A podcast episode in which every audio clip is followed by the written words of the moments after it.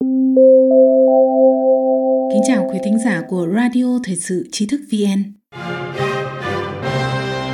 Xin mời quý vị nghe một bài viết đăng trên câu lạc bộ đọc sách Đầm lầy Washington và chính phủ ngầm. Kết quả cuối cùng liên quan đến cuộc chiến pháp lý trong tổng tuyển cử của Mỹ năm 2020 vẫn bỏ ngỏ. Dù vậy, qua cuộc bầu cử lần này cũng cho công luận thế giới thấy nhiều điều khuất tất trong quá khứ, chẳng hạn như cái gọi là đầm lầy Washington và chính phủ ngầm Deep State trong nước Mỹ mà trước đây ít được đề cập đến.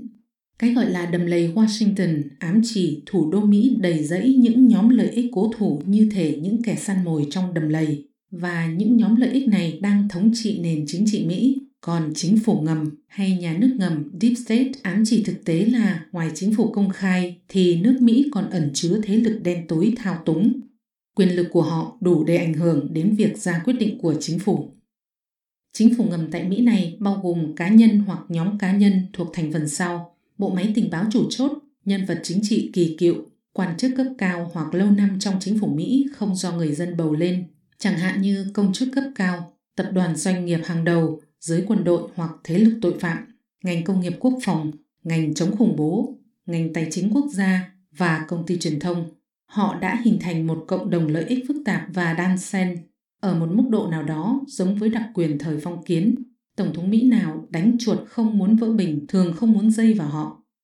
Vốn dĩ, cả hai phe Dân Chủ và Cộng Hòa đều có thành viên liên quan đến chính phủ ngầm này, nhưng xu hướng chung nghiêng về Đảng Dân Chủ hơn vì kể từ năm 1992, khi Liên Xô và Đông Âu sụp đổ và thế giới bước vào kỷ nguyên toàn cầu hóa, trong kỷ nguyên toàn cầu hóa này, 24 năm từ năm 1992 đến 2016, phe Dân Chủ đã cầm quyền được đến 16 năm của chính quyền Clinton và Obama, còn phe Cộng Hòa mới có 8 năm của Bush con. Vậy nên, chính lợi thế nắm quyền trong thời gian dài đã khiến phe Dân Chủ dính vào thế lực đen tối này sâu rộng hơn.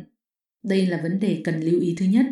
So với phe Cộng hòa thì phe Dân Chủ đón nhận toàn cầu hóa mạnh mẽ hơn vì bản thân chính phủ ngầm này nhận được nhiều lợi ích nhất từ toàn cầu hóa và đây là vấn đề cần lưu ý thứ hai. Hai yếu tố này khiến thế lực đen tối ở vùng đầm lầy Washington ủng hộ Đảng Dân Chủ hơn.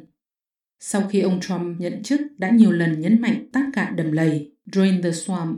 Thống kê cho thấy trong cuộc bầu cử năm 2016, ông Trump đã 79 lần nhắc đến từ này. Trong 4 năm nhiệm kỳ, Tổng thống Trump cũng đã 75 lần nhắc đến vấn đề này và thực tế cũng đã hành động như vậy trong một số lĩnh vực. Dù hiệu quả hành động rất hạn chế, nhưng như vậy cũng đủ đụng đến quyền lợi của chính phủ ngầm.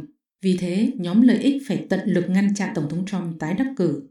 Trong tổng tuyển cử lần này có thể thấy rõ sự vận hành của chính phủ ngầm này. Dễ thấy, tất cả các tổ chức truyền thông chính thống ở Mỹ đều im lặng trong sự cố máy tính của con trai ứng viên Biden, phe Dân Chủ bị phanh phui. Còn truyền thông xã hội Mỹ thì càng ý thức che đậy thông tin về vụ bê bối này. Tính nhất quán trong hành động của các tổ chức truyền thông chính thống này khiến công luận phải nghi ngờ liệu có tổ chức nào ở Mỹ điều phối các tổ chức truyền thông khác nhau này hay không. Nhờ đạo luật viễn thông năm 1996, Telecommunications Act of 1996 được thông qua dưới thời chính quyền Clinton, khiến tình trạng độc quyền nghiêm trọng đã xuất hiện trong ngành truyền thông Mỹ. Sáu công ty, cụ thể là Viacom, News Corp, Comcast, CBS, Time Warner và Disney kiểm soát hơn 90% các công ty truyền thông ở Mỹ. Thực trạng đó giúp lý giải hiện tượng nhất trí đồng loạt ủng hộ ứng viên Biden trong giới truyền thông chính thống của Mỹ. Vấn đề rõ ràng có mối quan hệ tuyệt đối với những ông trùm truyền thông ở đầm lầy Washington. Trong suốt quá trình bầu cử, các thông điệp của Tổng thống Trump liên tục bị các tổ chức truyền thông chính thống ngăn chặn ngay cả khi sau bầu cử, ông đưa ra cáo buộc gian lận trong một buổi họp báo của Nhà Trắng. Khi đó, tất cả các tổ chức truyền thông chính thống đã bất ngờ ngắt chương trình phát sóng trực tiếp với lý do những cáo buộc không có bằng chứng xác thực, động thái nhất quán với nhau một cách đáng ngạc nhiên. Hành vi như vậy vi phạm nghiêm trọng nguyên tắc nền tảng của hoạt động truyền thông. Thậm chí, tất cả các bình luận trên Twitter và Facebook liên quan đến gian lận đều bị kiểm duyệt. Ngay cả những độc giả đề cập đến thông tin gian lận trên Twitter và Facebook cũng bị đánh dấu vàng hoặc ngăn chặn. Thật khó hiểu tại sao lại có sự nhất quán như vậy đối với một xã hội nhấn mạnh chủ nghĩa đa nguyên như Mỹ. Tất cả như thể có một nước khác nằm trong lòng nước Mỹ. Nhóm người này phớt lờ sự luân chuyển đảng phái, kiểm soát công việc nội bộ và ngoại giao, tiến hành can thiệp quân sự và các hiệp định thương mại quốc tế để một số ít giới tinh hoa doanh nghiệp có thể kiểm soát các nguồn lực toàn cầu.